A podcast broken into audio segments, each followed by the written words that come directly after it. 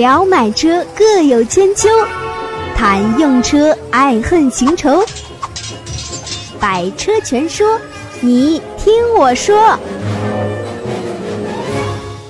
大家好，欢迎来到今天的百车全说，我是三刀。今天这期节目呢，我们还是邀请到了我们啊非常荣幸名车志的丁丁来到我们的这个现场。哎，这个掌声在哪里啊？百车全说的朋友们，大家好，非常荣幸这一次又跟三刀来聊第二趴。嗯，对，上次因为聊到这个比较嗨啊，上期我们聊了无人驾驶和这个电动车、新能源车，然后我们其中提到了关于互联网造车这个话题，然后丁丁也讲说这个话题可以展开来聊。然后我也觉得可以展开来聊，为什么呢？本身我也是互联网创业，但不是造汽车啊。然后我们觉得互联网里面有很多很多的东西，真的是就像就像这个小朋友遇到了这个一个新鲜的世界里的每一样东西一样，就是我觉得每一个都很有意思，而且就是是中国人这个脑洞一一打开，就是什么东西都能想啊。对，现在这个就像我们的那个克强总理说的，这个互联网是席卷一切，对，互联网啥事儿都能干。嗯。就是不就是不能印钞票嘛？对，但是可以吸金啊。然后呢，互联网其实现在创业，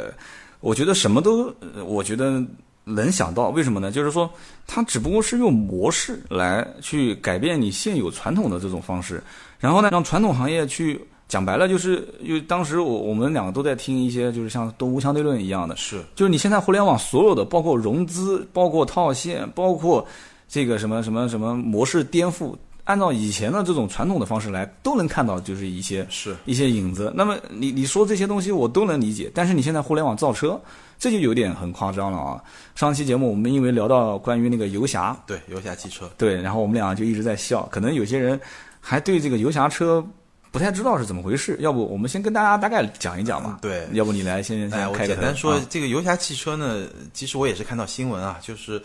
等于有几个创始人，然后他呢有了一个。造车的计划融了一笔钱，然后呢花了大概几个月的时间吧，然后开了一个发布会，造出那款车呢，呃，在我们圈内人士啊，我看很多圈内人士评价呢，基本上就是把一辆特斯拉拿来稍微改装了一下，对 对对。对，车头稍微有点不一样，然后号称车内有很多不一样，但很多人也没看到到底有什么不一样，那么就是一款，所以被很多圈内人士称之为。PPT 汽车。对，然后最关键的就是，呃，他们还不承认这是跟特斯拉有关啊。对，说这个底盘肯定不是特斯拉，还放了一幅图出来，是。说这边和那边，这边和这边都不跟特斯拉一样啊。没错，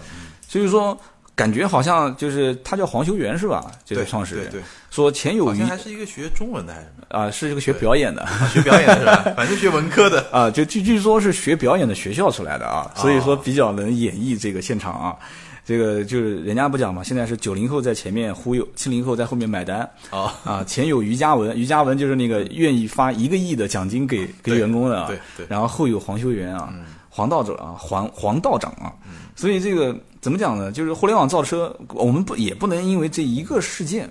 对对吧？就就把这个互联网造车一棒子打死。就是有人会这样的想，就是说互联网不一定能造出车，但是互联网的这个思维啊。因为现在毕毕竟活生生的一个案例就是特斯拉，对对不对？它就是利用互联网去去营销它的车辆，是啊，我不知道能不能叫互联网造车啊？就你觉得特斯拉算是用互联网造车吗？特斯拉倒不能，至少不能完整意义上的算。互联网造车，因为这个，当然这个埃隆·穆斯克先生他最早是做互联网的，对吧？他最早做了 PayPal，对，靠那个赚了第一桶金。但是他这个公司毕竟还是一个正儿八经的汽车公司吧？是。这个特斯拉也是，我印象中好像是从在美国啊，它是从福特汽车大概在五十多年前，在美国这个公开上市以来第一家上市的汽车企业。嗯。但是呢，我们这个就像三刀说的，我也不能说互联网造车就不靠谱，因为互联网在我看来啊，现在就像一个基础设施，就像我们一百多年前这个爱迪生发明了电灯，然后这个电成为一个基础设施一样，互联网现在就是一个基础设施，就是你所有这个事，所有的事业你都可以以互联网为基础。你看三刀做的这个电台吧，就是以互联网为基础，那也做的挺好。如果是传统的这个广播，哎呦。这个制造那个审查，对，也干不起来嘛。对，早就已经被淹没在这个口水之中了，是吧？对对对。第一期节目因为口齿不清楚就被毙掉了，就拿不到这个这个主播证，是吧？对对对。第二期节目因为有“屌丝”两个字就被毙掉了。其实怎么说呢？互联网造车讲白的了，其实现在我觉得是还不如讲叫互联网营销卖车。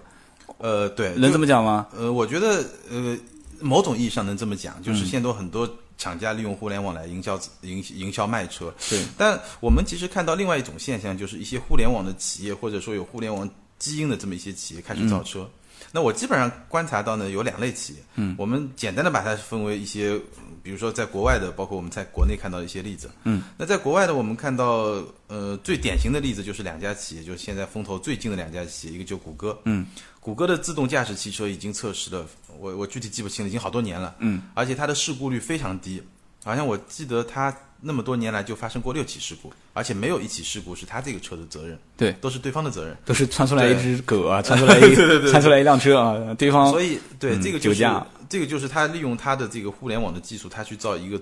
一个自动驾驶的一个、一个汽车。那第二家企业就是苹果，嗯苹果从来没有承认他在造车，但是。呃我们都知道他在造车，大家心里都清楚啊。他挖了太多这个传奇车行业的人，比如说这个他挖了奔驰在北美的一个技术主管，他挖了反正反正他挖了很多人，嗯，而且他嗯圈了很大的地，嗯在测试他的这些汽车的产品。对，但他对外讲说不造车，他缺那么大的地，他怎么说呢？他对外没说不造车，也没说造车，就是 对对他始终是保持一个，就是因为我觉得，哎，互联网造车，我有一个观点啊，就是我我的观察，我基本上觉得越低调的越靠谱，呃，越高调的越不靠谱，对这个，毕竟不会叫的那个什么才，对，太吓人是吧？这个主要比喻的太不恰当了啊！这如果有有苹果公司的人，估计要要打我们两个了。对，要打我们两个。其实怎么说呢？因为现在所有的，不管是用互联网造车也好，还是说不用互联网造车也好，其实传统型行业也在往互联网上面靠没。错，就是现在所谓叫互联网加嘛，但是互联网加是现在我们我们国家提出来的互联网加，但是全世界其实都在知道，就是互联网这个东西，你你不管是你你现在基本上其实从呃怎么说呢，就是商业模式的互联网化，呃，然后到所有的设备全部都要跟互联网去对接。是哎，前段时间那部电影叫什么来着？就是就是所有的东西都跟互联网对接，最后形成了一个一个一个云系统，最后是那个啥，反正就是世界毁灭什么的，反正就是那个，嗯，反正就是说。呃，什么东西都要跟互联网对接，然后物联网以后一步一步过来。呃，就像你讲的，像爱迪生发明了电灯泡，但是基础设施的构建肯定要花很久很久很久时间。那现在其实互联网那就不存在叫造车这个概念了，那就是说大家都都用互联网的这个元素放到自己现有的这个就汽车制造里面。对，其实我觉得所谓的互联网造车吧，如果我们准确的去定义，基本上还是指一些原来的互联网企业，嗯以及互联网有互联网互联网基因的这些企业，然后他再去造车。嗯，那为什么这个互联网造车会那么火呢？因为基本上就是我们可以看到，呃，当互联网起来、物联网起来以后，我嗯们越来越把车不仅仅是看作一个交通工具，是，不是说把你从 A 点送到 B 点，而是说我们把车就像上一期我们聊到的，嗯移动终端看作一个移动终端。是那，在这个基础上，就是互联网，他觉得，哎，我有，因为我我我知道怎么造移动终端嘛，我有这个优势。然后呢，他就他的造车，其实大部分的互联网造车，它都跟跟传统企业、传统的车企进行某种形式的合作。是，就我来负责做这个移动终端的那部分，然后底层的那些底盘啊、发动机啊还是你来，只不过大家用互联网、用资本融合的这种方式方式去做。对，但苹果和谷歌呢财大气粗，它可能这个做法跟别人稍微有点。呃，有点不一样，它但其实传统车企啊，它也认识到这一点，所以传统车企它也在努力的去去把自己的产品怎么样智能化，就是我们上次说的智能化啊，呃，怎么样变成一个智能汽车。那比如说这个前不久就有一个很经典的案例嘛，就是这个呃奔驰、宝马、奥迪，这个是竞争对手了，对 BBA 嘛，对他们联手就是买了诺基亚的一个地图业务叫 HERE。嗯，我听说过。对，这然后这个地图呢，其实是在自动驾驶、无人驾驶这些领域是非常重要的一个。其实现在我们全球的这些高清地图就那么几家嘛，嗯，包括 HERE，包括谷歌的这个地图，就那么两三家的这个地图。所以其实这些传统车企它非常景气，它是要跟这些互联网企业在这个领域其实是要一争的。因为未来的汽车，上次我们聊到这个未来你卖车靠什么赚钱呢？其实很多人认为靠数据赚钱。是，比如说三刀今天开了车去吃了饭，然后晚上去了夜总会啊或者怎么样，那这些数据那这个数据肯定不是不能卖掉的。对，只能卖给三刀自己。对对对对对，我要花钱让他给我保密啊。对对对。然后呃，互联网造车另外一块呢，就是国内的。国内我们看到一些，比如说我们刚才看到游侠这种 PPT 造车，其实不不不用太认真了。嗯。但我最近看到呃一家，就我们上次提到那个乐视，嗯，它其实这个超级汽车。对挖了丁磊，然后在硅谷成立了一家这个看上去非常靠谱的公司，但这个公司它没有它没有没有有正式官方宣布对承认啊，但是就我在那个，尤其是在那个招聘网站，就领英那个招聘网站上看到他的那些招人的那些东西，真的基本上这个两家公司是一家人，我觉得这个没什么悬念。是的，然后第二家公司呢，就是我们互联网媒体、汽车专业媒体的巨头，就是嗯。易车和汽车之家两个创始人李想和李斌，是。他们成立成立的一个公司，就他们投资的叫未来。那现在也是，他们已经推了那个一一款，一就他们的第一款车应该是一款电动的超级跑车，然后再会往往下走去做这个造车。嗯，我也关注过，但是我发现就是理想跟李斌可能更更有一些情怀在里面，就是他他可能不太去去往商业上面去去推进，或者说不那么着急，就是一上来先以情怀。两个人毕竟你想多少，全中国多少人，基本就是就是看着汽车之家跟易车两家长大的，对对对所以所以他可能更更承载的是那么多的呃这个怎么说呢？对就是汽车用户的一些情怀。他们可能，我觉得啊他们最大的优势在于，他们可能是全中国最了解我们广大汽车用户人。对对对，天天除都在了三刀，不不不不不不不，这两位都是大咖啊！以后我也是麻麻烦由你来请这两位大咖一起来做节目啊。然后，其实我觉得乐视是更加偏于就是目标很明确，嗯，我这个车诞生是要干什么的？我是在这一个所有大的生态体系里面是其中一个结构件，那我的使命就是要在承担整个乐视这一套生态体系里面这一环，啊、就我必须得做这个事情。但他我感觉就是呃理想李斌做的未来汽车，它可能是独立于这个系系统之外的。就是我是要干这么一件事情，然后我可能做成之后，我还要再做一系列其他的事情，但是以此来往下推演。那这是我猜测啊，其实我觉得也有很多啊，包括像百度，百度应该是跟宝马吧，也是一直在合作当中啊。我也看到很多新闻，对，百度是这样，就我们说百度之前，我们先切换到这个苹果和谷歌啊，嗯就是说苹果有一个系统叫 CarPlay，然后谷歌有一系统叫安卓 Auto，、嗯其实他们呢希望在汽车行业来复制在手机行业的这么一个系统，就他们两家公司做底层系统，然后你的这些车厂都能接入到这个底层系统。那么肯定不愿意啊。对，人家肯定不愿意，因为数据是最值钱的嘛。对，而且车厂系统也很封闭。对他们的系统其实呃，安卓是不封闭，但是苹果的系统也是很封闭的。对那谁跟谁开放呢？对，然后呃，百度呢，这个它当然技术基因没有他们那么强了，所以它做了自己一个系统叫 Car Life。嗯，它呢不是在最底层的这么系统上，它是在这个系统之上做一层，相当于它的 Car Life 是个 App，嗯，就相当于手机上一个 App，就像一个微信一样，它想做一个超级 App，然后把这些车商的东西集合进来。那宝马跟它是有些合作，那我是感觉上。可能百度的这种姿态，可能车厂会相对接受度会高一点，因为呃，就苹果、谷歌想做大佬嘛，对想做联盟盟主，你们都来，对但百呃呃，百度这个姿态好像你只是个服务商，对看上去更大家更平等一点。对你你服务我一下，然后回头你服务的好了，呃，大爷我就赏点钱给你。没错，就是哎，你服务的不好，你给我滚蛋啊！对 大概就这么个意思。对但是我觉得其实，嗯，怎么说呢？那照理这么讲的话，在国内其实做嗯互联网造车的，就是也没啥互联网企业比较能在全球行业一眼望过去就特别牛叉的这种。对，我觉得我们能看到的可能就是刚才那两家是看上去相对的，还有一家叫博泰。嗯，博泰呢，在今年的这个上海车展吧，它已经推出了一款概念车。那这家公司逻辑呢，跟我们刚才讲的呢也不是特别一样，因为它呢在造车的同时，它是造车机。嗯，就是呃车的车载电脑，就是它自己设计一个车载电脑。嗯，然后这个车载电脑呢有更好的这种互联的特性。嗯，然后呢这个可以装配到现有的所有的这些车型上，相当于是一个后装市场。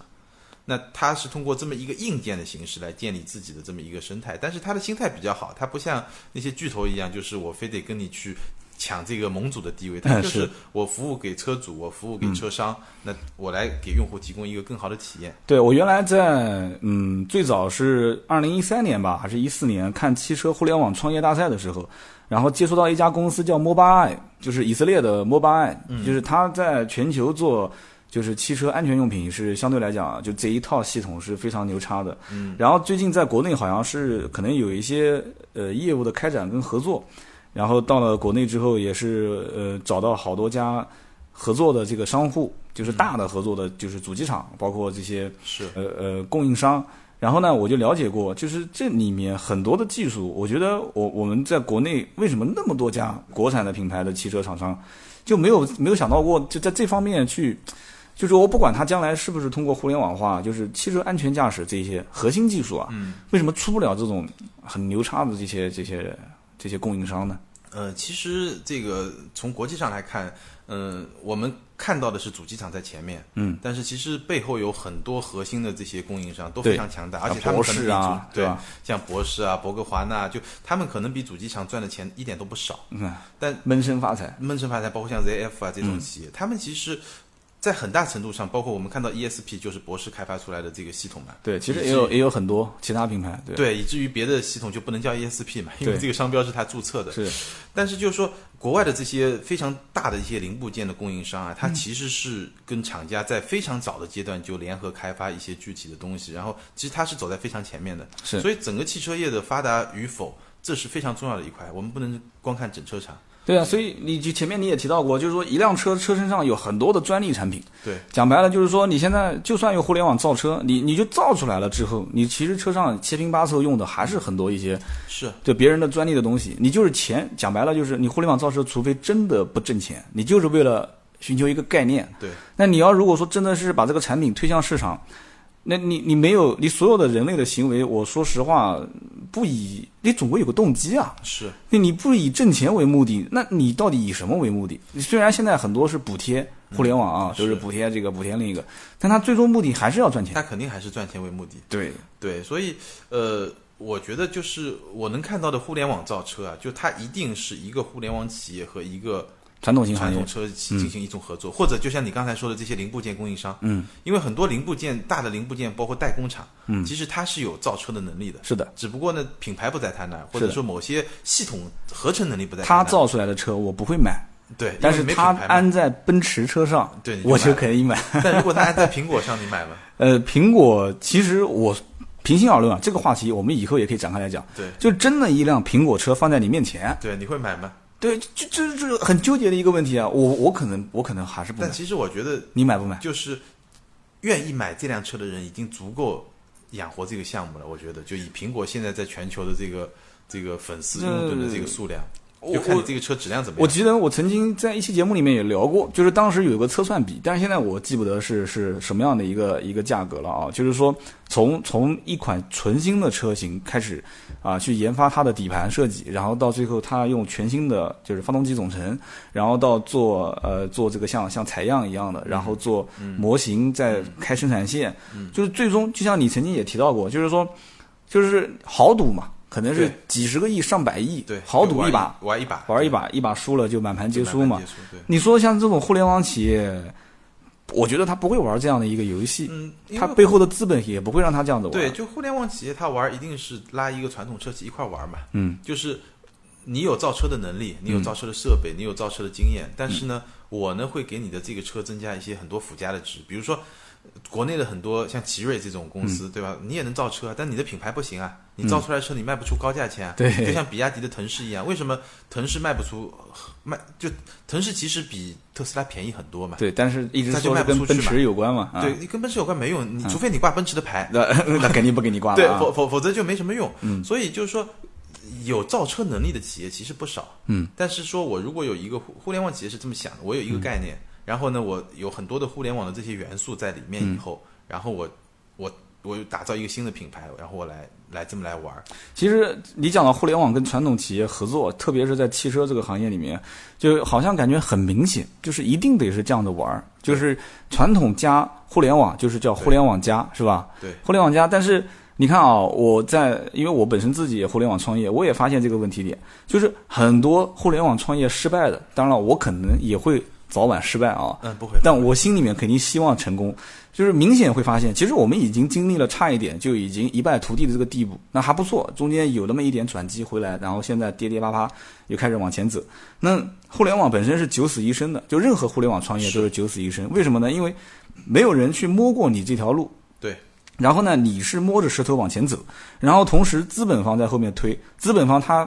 其实有人讲说，那补贴补贴到最后谁来去去去给给你投这个钱呢？就是有人讲说，那现在老百姓也也稍微懂一点了，对，老百姓现在也懂了。我跟你讲，我那天跟一个是是跟反正跟互联网一点关系都没有的，好像就是一个很普通的一个 一个一个一个上班的一个人聊天，他都能给你说出现在投什么钱，然后到什么项目里面，然后怎么退出，他他都能说得出这些东西，所以我觉得我听了一身冷汗。我说你怎么会知道的呢？他说这个手机天天都在写，我没事就看看吧，他就知道。所以现在既然连连这个就是老大妈大爷都能说出互联网里面的这些资金运转的这个规律，那我说实话，你现在再用这些模式去去跟老百姓去聊啊，去或者说是圈老百姓的钱，可能性不大了。所以互联网你说什么卖数据，你一讲互联网，大家都觉得说你不挣我的钱，无非就是要要想大数据嘛，对吧？数据将来挣钱。可是我现在发现，其实就像之前我看了一篇文章上面写的，就是。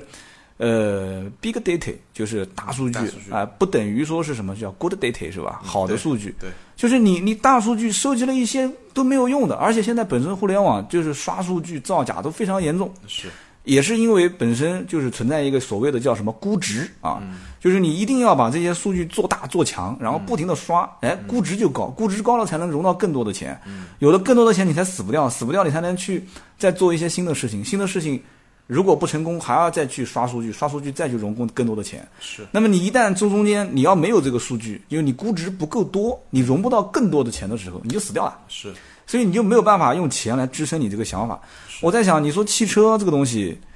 那本身就是一个很很天方夜谭的想法，用互联网来造车，而且你要用那么多的资金量去去堆积它。所以呢，你说，你像我们现在看到很多传统的这个项目跟互联网的项目结合，缺的永远都是，就是中国不缺有想法的人。在整个就是互联网创业领域里面，想法每天成千上万，是但是你真的能落地，能把线下的所有的资源整合起来，少之又少。是很难。对你说，你说怎么整合？对，这个就像，其实我觉得不是说互联网创业九死一生，所有创业都九死一生。哎，有的不是。我我们回头去看，比如说这个呃一百年前吧，差不多在一百年前或者八九十年前的美国，汽车公司可能就几百家、上千家。嗯，那最后美国就留下三家最大的，但还有还有还有少数几家小的。这其实一样一样的，就是今天的这个，你看互联网创业公司，互联网做互联网去造车，其实也没有特别多嘛，是。也就那么几家嘛，我们可能两两个手还能数过来那么几家嘛。是，那其实到最后，可能就像你说的，可能大部分失败，或者说成功的，今天我们还没有看到，都是有可能的。想和三刀互动，你也可以搜索微博、微信“百车全说。我觉得还是供应链的一个整合整合能力啊，大浪淘沙嘛，一个整合能力，二一个就是商业化运作的手段。就像当年包括这个什么挖电缆、海底电缆，然后想要传输无线电啊，这是这帮人，其实就是非非常匪夷所思的一个想法。是非常匪夷所思。但是第一个做成的人反而也没挣到钱，但是后面就是说也有过来摘桃子的，所以我在想，就是现在我们可能聊得非常嗨，就互联网造车这个靠谱还是不靠谱，可能又变成上一期节目我们聊到最后那种状态，对，就是我们都在聊得很嗨，然后分析各种可能性，结果呢出来一个摘桃子的，像谁都没见过的一家企业，就一下子可能就出现了一个，就是所谓的可能就是像，呃，互联网一样的这种造车企业，是。但是我还有一个观点，就是觉得现在也很多人认为，就是不管你是互联网造车也好，还是一个不知名的小品牌突然站出来说，哎，我要开始造车了，嗯，那你毕竟品牌是没有沉淀的，是对不对？因为我你这这方面其实聊到你的专长了，关于品牌的沉淀啊。就我的观点，我有一个观点就是这样子的，就是一定是乱世出品牌，品牌，对，而且是好品牌，就一定是打仗。打了几次之后，然后这个国家可能千疮百孔，然后之前经历过战争，然后包括一战、二战，我节目里面其实提过好几次，包括像路虎啊、奔驰啊，甚至包括打越战啊、帕杰罗啊这些，就是三菱的品牌，包括丰田差点死掉，也是打仗打出来的嘛。所以你像现在如果是盛世的话，就是盛世就是互联网造车嘛，是。是就互联网能造出一切来，对，互联网能造出一切，互联网还能造房是吧？嗯对啊。现在你看，现在所有的包括房地产商，他捂着这个地也不造房子了，然后造什么呢？造叫互联网孵化基地。创业孵化基地 创业孵化基地，就是我也不我也不卖，我也不租，干什么呢？就是你进来，我直接可以用我的房租入你的股。嗯，你只要这一个区域啊，孵化基地孵几个出来上新三板啊，上市，我这里面有股份一退出，就赚了。那比造这就互联网造房地产嘛，对，然后在这一批孵完，你出去我再孵下一批嘛。是就互联网等于相当于开始造房了，互联网又造车了，所以这个造车，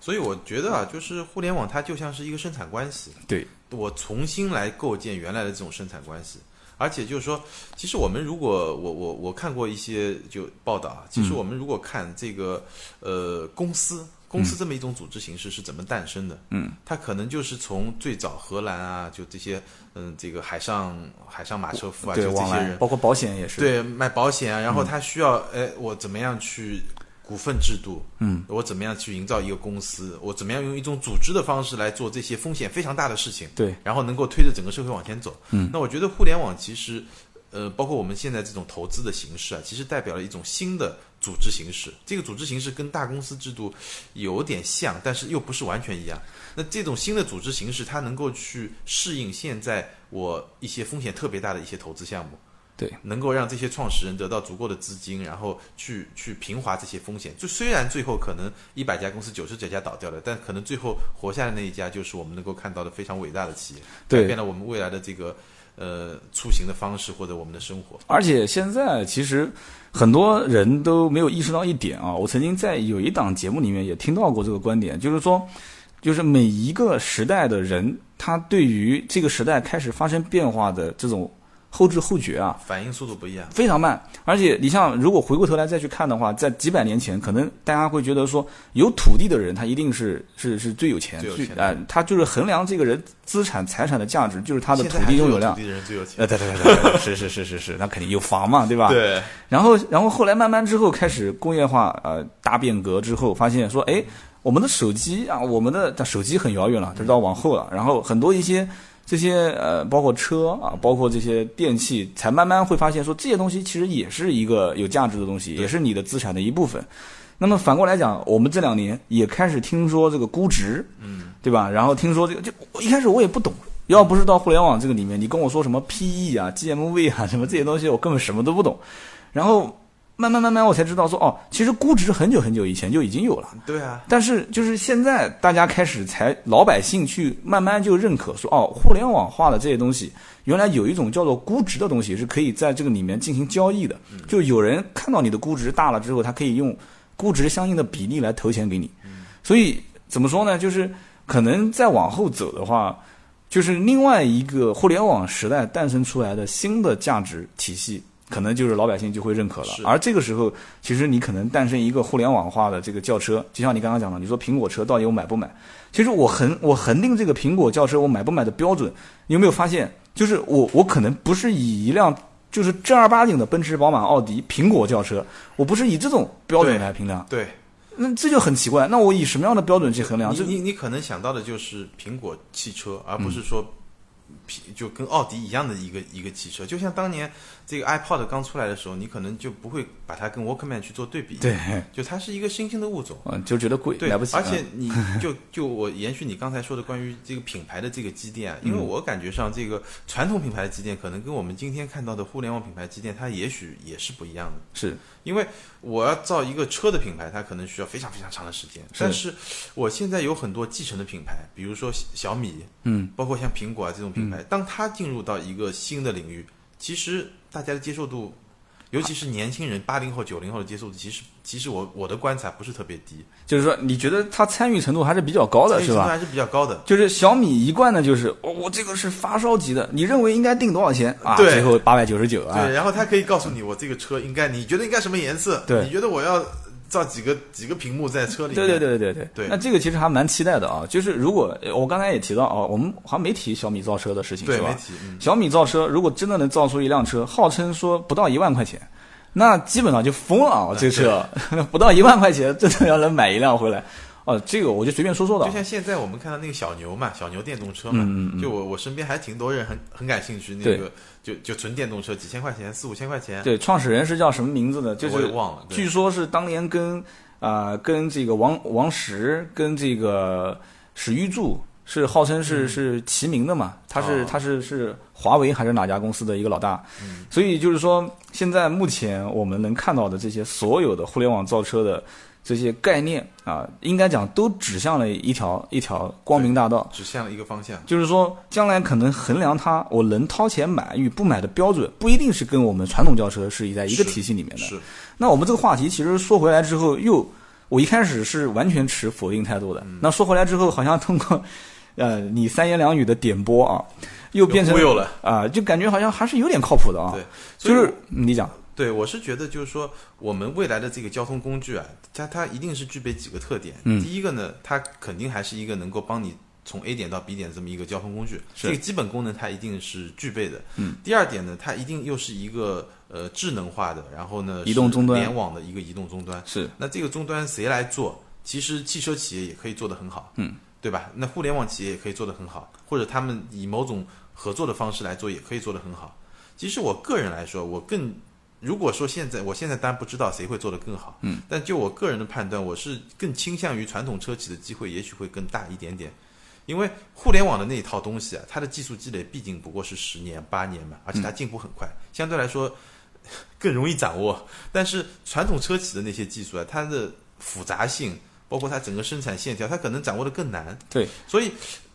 走到这个目标，我可能会觉得传统车企的机会更大一点，但是互联网企业也一定会有非常大的机会，尤其是那些埋头苦干、低声就低头在做事儿的那几家、那那几个巨头。呃，就像我，你让我想到了一件事情，就是什么呢？就是说，你比方说，我以前在木地板公司，呃，大学没毕业，我进去待过一年多啊，我就看了一下这个老板的发家史啊，知道不？这是我偷偷了解了一下啊，偷偷了解了一下，就是这个老板的发家史就很有典型性意义。他是浙江台州人，然后呢，他一开始呢是专门倒卖这个进口的复合木地板，就是我们现在脚底下踩的这个复合木地板。嗯，那个时候国内的复合木地板呢，就是可能品种颜色都不全。嗯，他那个时候倒卖的话，就是利润非常高，所以用他的话讲，就是每天不睡觉都在赚钱，都在赚钱，打电话啊，就天天进货，你能进多少，那边就有多少人要。嗯，然后呢，就开始进行了第一步原始积累，然后积累到一定程度之后呢，别人还在那边倒卖的时候，他已经开始想到，就是说我不要再进口了，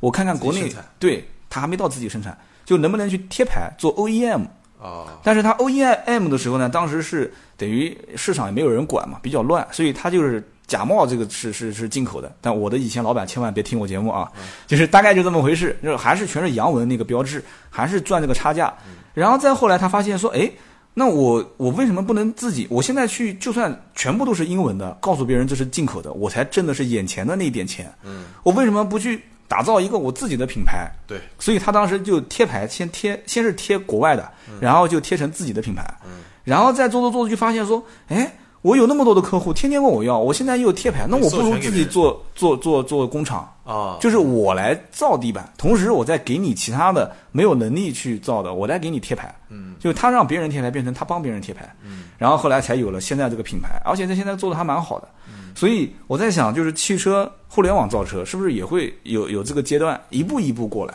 是，对不对？先是从啥都没有，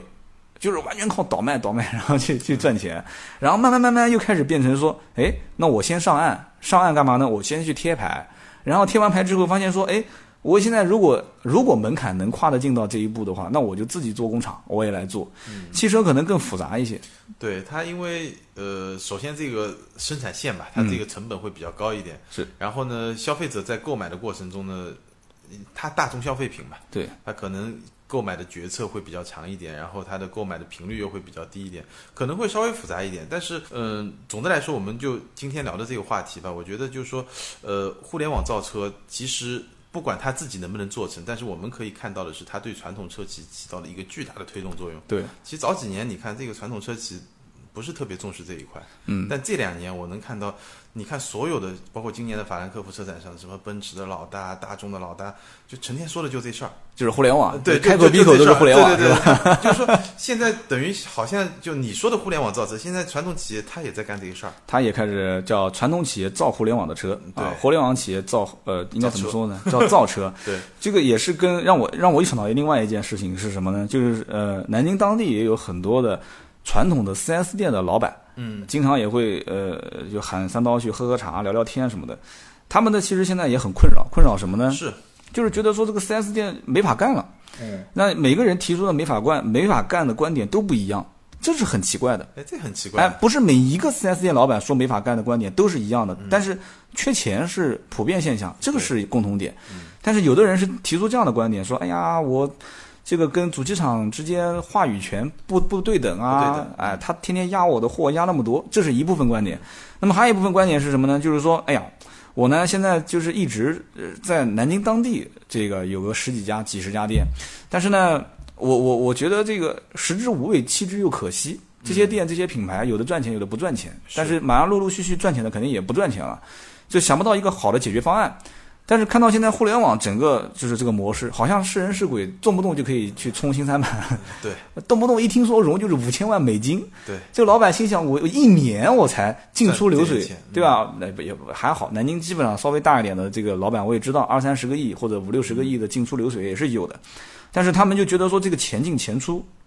没有安全感。哎，所以他们就有的时候会聊天，就是说怎么来操作，让互联网加入到我们这个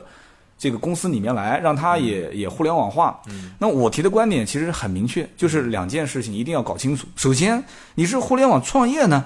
还是你要把公司互联网化？嗯，如果你是传统行业，带有一点互联网化的因素在里面，那你就把互联网当成工具用就可以了，是就是宣传即刻。是，你你你现在无非这个事情就不用你老板亲自操刀了，你就让市场部的人啊，去去做就行了。宣传即刻，把它当成一个工具，你该该给钱的给点钱嘛，对吧？这个像像百度这些保护费，你该交就得交，是吧？然后什么汽车之家、易车，这个每一年还要交交费用，嗯，他才会给你有一些软文推广什么的。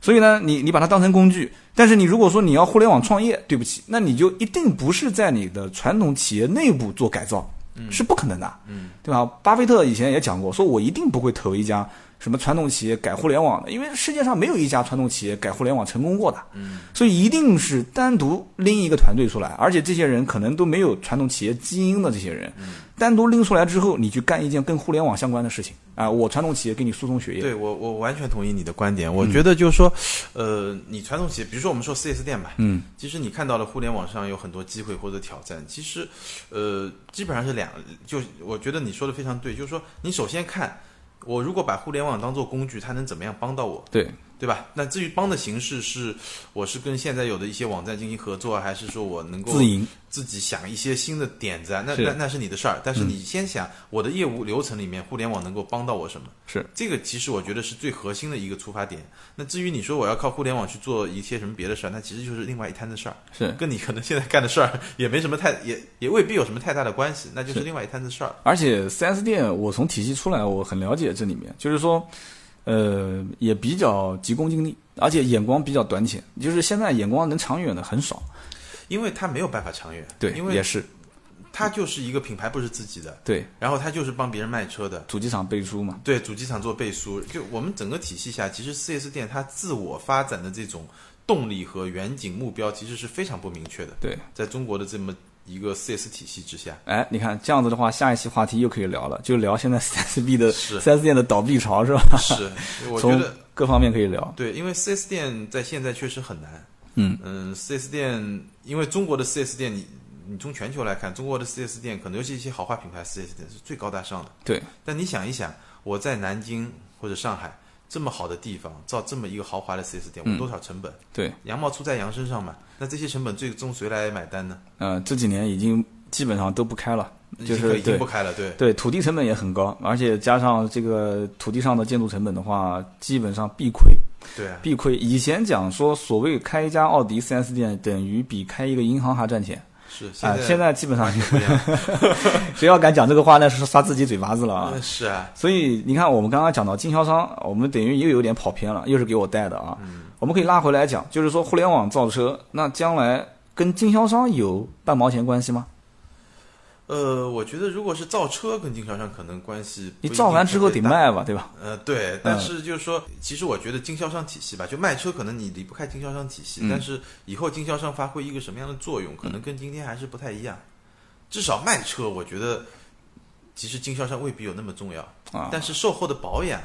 维修这些经销商可能，那那个时候是不是叫四 S？肯定不叫四 S 了，至少是三 S 嘛，对吧？以以后这个互联网造出来的车子都是这样子的，出了问题之后啊，直接它会有个自动检测功能，那然后然后再有一个自动修复功能，那就更更完美了啊！对，直接就开到一个店里面，然后哪哪块坏了直接换掉，就是晚上等你睡觉的时候，对，直接换换一块就走了，然后他自己手机一样，他自己开过去，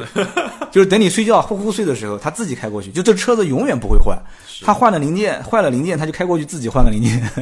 他如果是哪个地方系统软件出故障，开过去自己重装系统，第二天等你醒过来的时候，那车子又好了，那就很恐怖了啊！我觉得，所以说今天我们聊这个话题啊，也快四十分钟了啊，也是关于这个互联网造车靠不靠谱啊？我们一开始上来我的观点非常明确，我觉得这是不靠谱的。但是聊到最后，我发现其实我们忽略了一件事情，就是互联网有它自己的一套价值体系。是然后互联网这套价值体系里面本身有一些，包括你跟我，应该也是在这个体系里面长期被洗脑的。但是你像五零后、四零后这些人，肯定不会被洗脑，他洗不动了。对，包括六零后应该也是啊，七零后应该也还好。啊，你你七零后，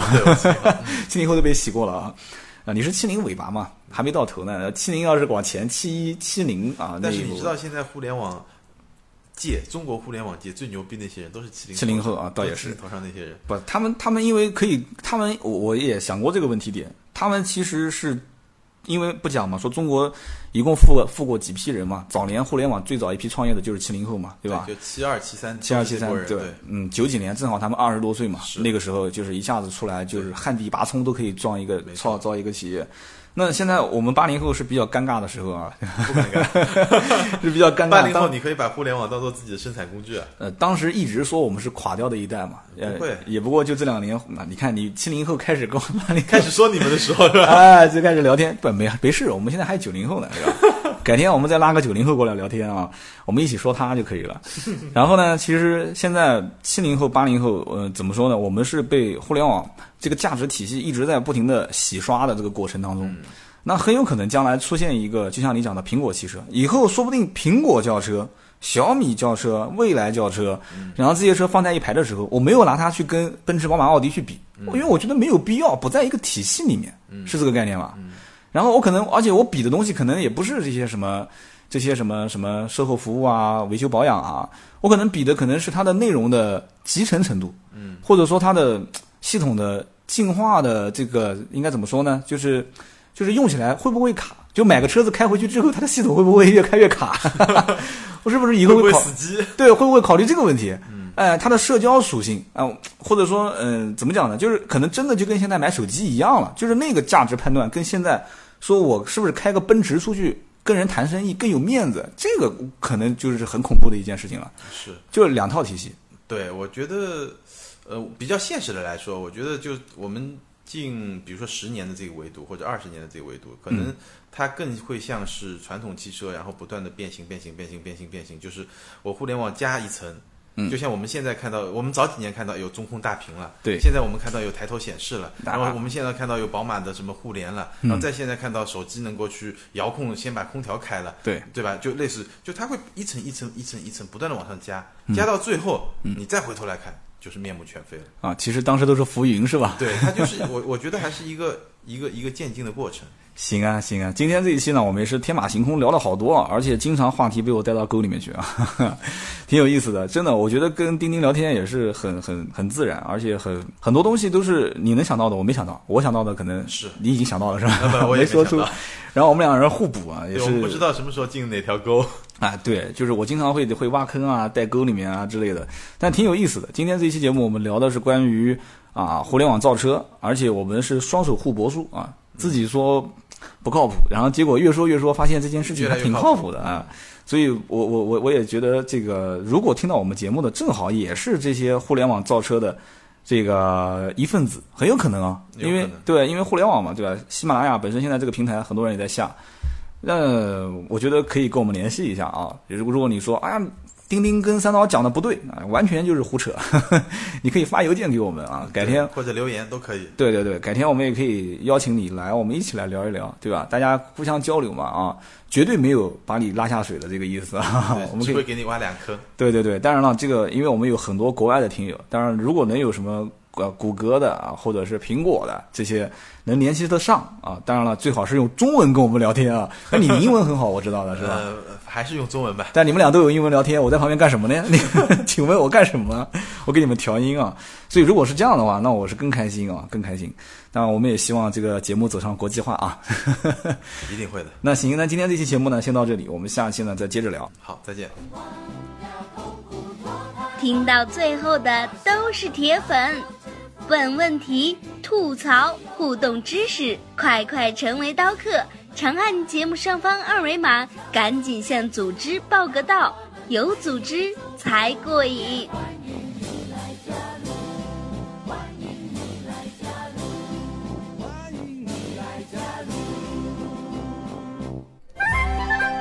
本节目由斗志文化制作出品。